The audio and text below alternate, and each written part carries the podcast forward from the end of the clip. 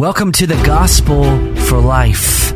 We have four Treasure Valley pastors committed to showing that the gospel is not just for that religious part of your life, but rather it's for all of life.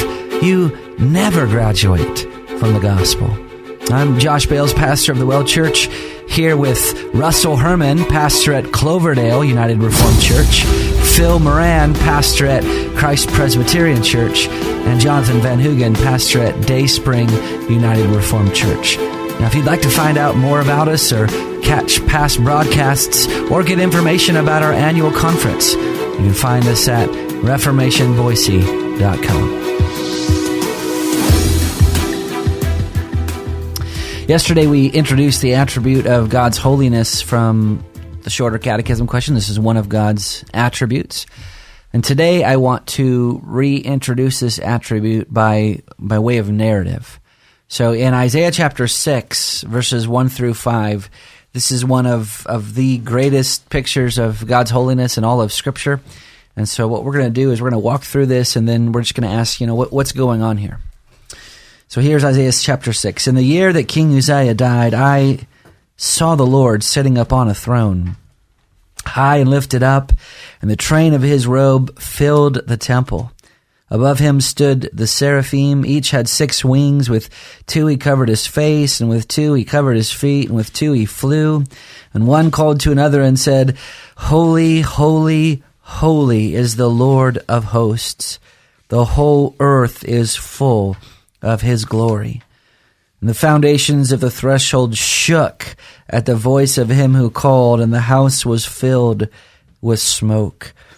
And I said, Woe is me, for I am lost, for I am a man of unclean lips, and I dwell in the midst of a people of unclean lips, for my eyes have seen the King, the Lord of hosts.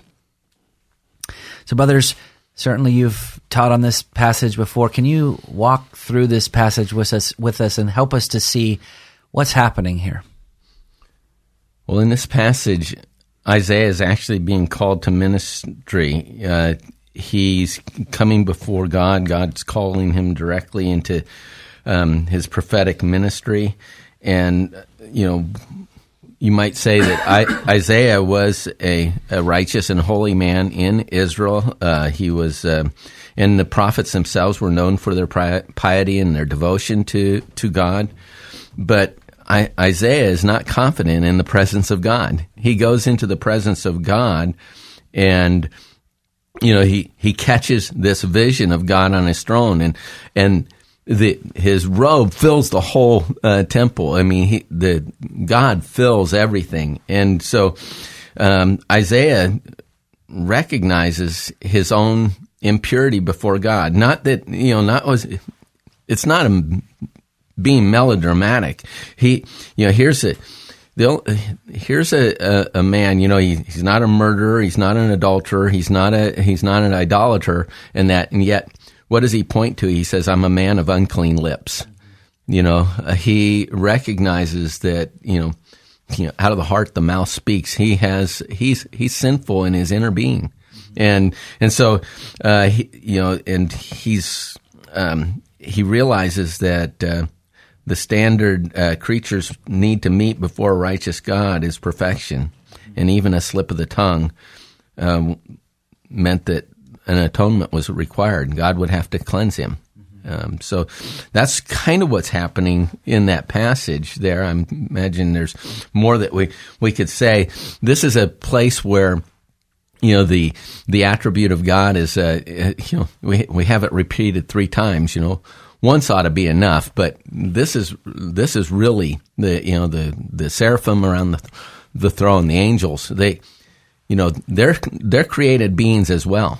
Um, they're with, they don't have sin, and yet as a creative being, they cover their eyes, they cover their feet, and say, Holy, holy, holy.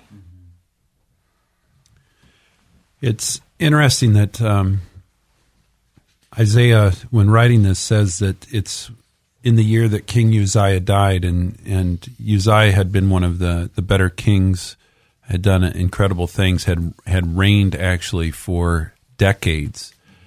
Um, so probably Isaiah is going into the to the temple for comfort to try to um, find a source of encouragement at, at this time, really in a, a national crisis within the land. And what he gets a vision of is that yes, the earthly king had died, but the heavenly king is still on his throne, and the heavenly king is um, far superior to what Uzziah ever was. Um, that this king is high and lifted up. He's sitting. He's He's, sitting- sitting. yep. All of earth down below is on fire. I mean, Isaiah is probably losing his mind because this good king died and God is sitting. Yep. And that holy, holy, holy, we read that in, in, in verse three and think, well, it's a once off. Well, it's not a once off. The, the language here is that that is being repeated over and over and over again. So we hear the try, try, uh, tr- trice, holy, holy, holy, holy, and we think, well, they said it three times. Well, they said it three times, and then came back and said it three times, and then came back and said it three times. It's it's the it's the speech of heaven, Yeah. um, and the idea is that God is so holy that it's it's it's immeasurable.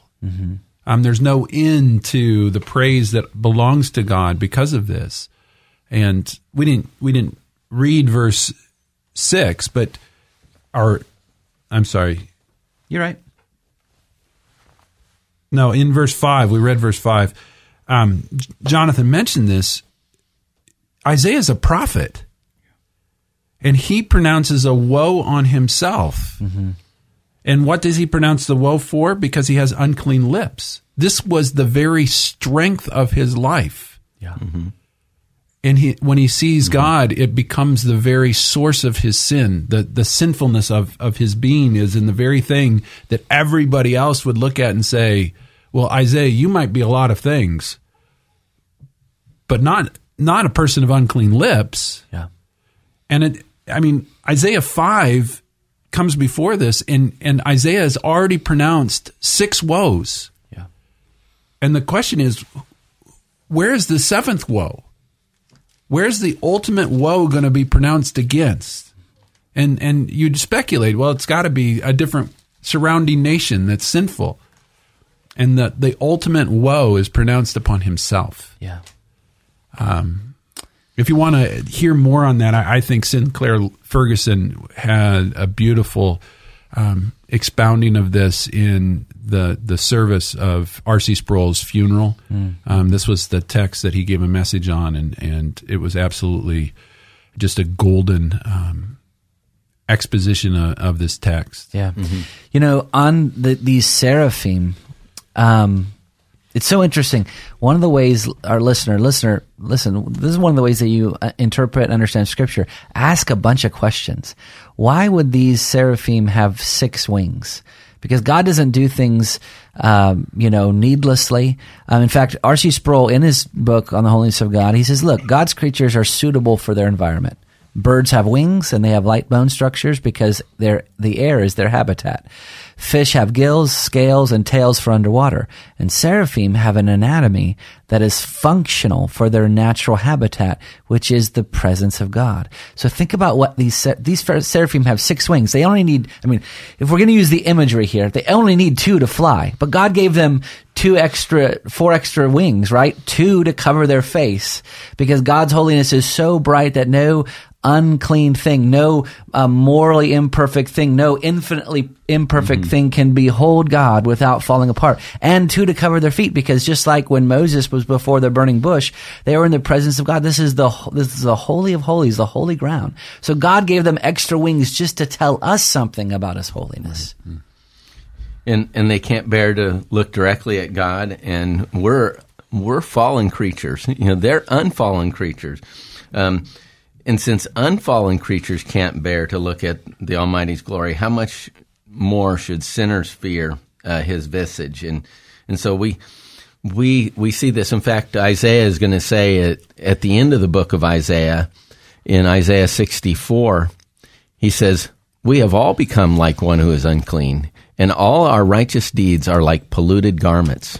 And this is how he understood the infinite holiness of God and our depravity. Okay, so he, here's the one of the challenges of this narrative is that the narrative itself doesn't define what holiness is. It declares it. We see a picture of it. We see the effects of God's holiness. We see Isaiah saying, "Woe is me." He's basically saying, "I'm damned." He's coming apart at the seams. Um, the smoke is filling the temple. There's an earthquake in heaven, but it doesn't help us to define holiness. How would you define God's holiness?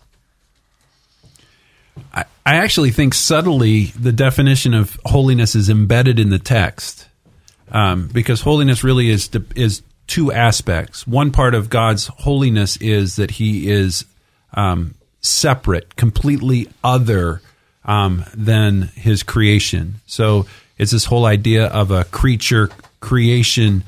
Um, I'm sorry, creator creature um, distinction that God is and then this is where I think it's kind of subtly embedded in the in the text that God is high and lifted up um, as compared to us. Mm-hmm. There, there's this huge um, distinction and gap between us and God. Mm-hmm. But the second part of holiness is it, God is pure. Mm-hmm. Um, that he is so holy that he cannot even look at sin. And we see that in the text when Isaiah is describing himself. And in his description of himself, he, in essence, is saying, I know I'm unclean. I know I'm sinful because I've seen God. Mm-hmm. I've seen the Holy One that is pure and spotless and sinless. Um, so I think in the text is the definition, but it's just not as clean. It's a narrative form. Yes, it's a narrative form. Right, and we said earlier that uh, you know there's really not there's not an understanding of the word holy in, in the dictionary, then not a synonym for it.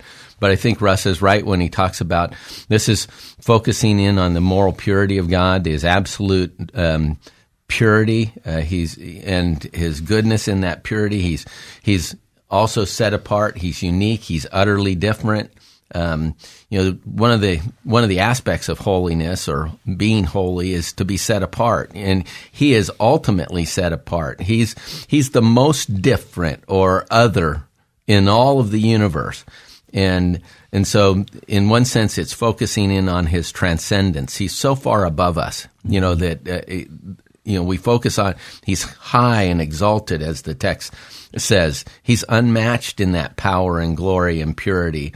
And so it's hard to get a, a real grasp, a, a definition because there's a, there's a certain awesome mystery about it. Yeah. You know, I would just say if, if, you're listening to this message today and you're a you're a preacher, you're a pastor, you're a communicator of the gospel, this is what people need to sense in our gospel preaching. The gospel that, you know, it's so popular today, Jesus loves you and has a wonderful plan for your life, has been gutted of the holiness of God. When Isaiah saw God in his holiness, he was sickened by his own corruption because he knew at that point that God is the purest eyes and he cannot look at evil. Once he saw the holiness of God like that, he knew that this God is a perfect hatred of all sin and that he cried out for an atonement. That was the first thing that, that Isaiah did. And, you know, I think that this is so critical to the way that we communicate the gospel. What, what our people need is they need to see God. If you, if, if people are, are, are, are not thirsty and they're not hungry for the gospel, it's because we're not giving them a right view of God. Yeah, David. They're not hungry for mercy if they don't see holiness. David Wells in his book, um, God in the Wasteland, um, he talks about how important it is to integrate uh, God's love and holiness into our view of, of God's character. He said, We often think of God's love and holiness in ways that are more cultural than biblical. Um, that's why it's hard to think of them together, he says. God's love, as we conceive it today, is about Him filling us with inner comfort, always being there for us when and how we want Him to, and providing us with stuff. And then when we think of His holiness, um, we seem to understand him as being mean, cold, distant, and judgmental. The truth, of course, is that his holiness, his utter moral purity, includes his love, and his love is part of his holiness. Amen. Well, we'll finish there and we'll continue on this attribute tomorrow. We'll see you next time.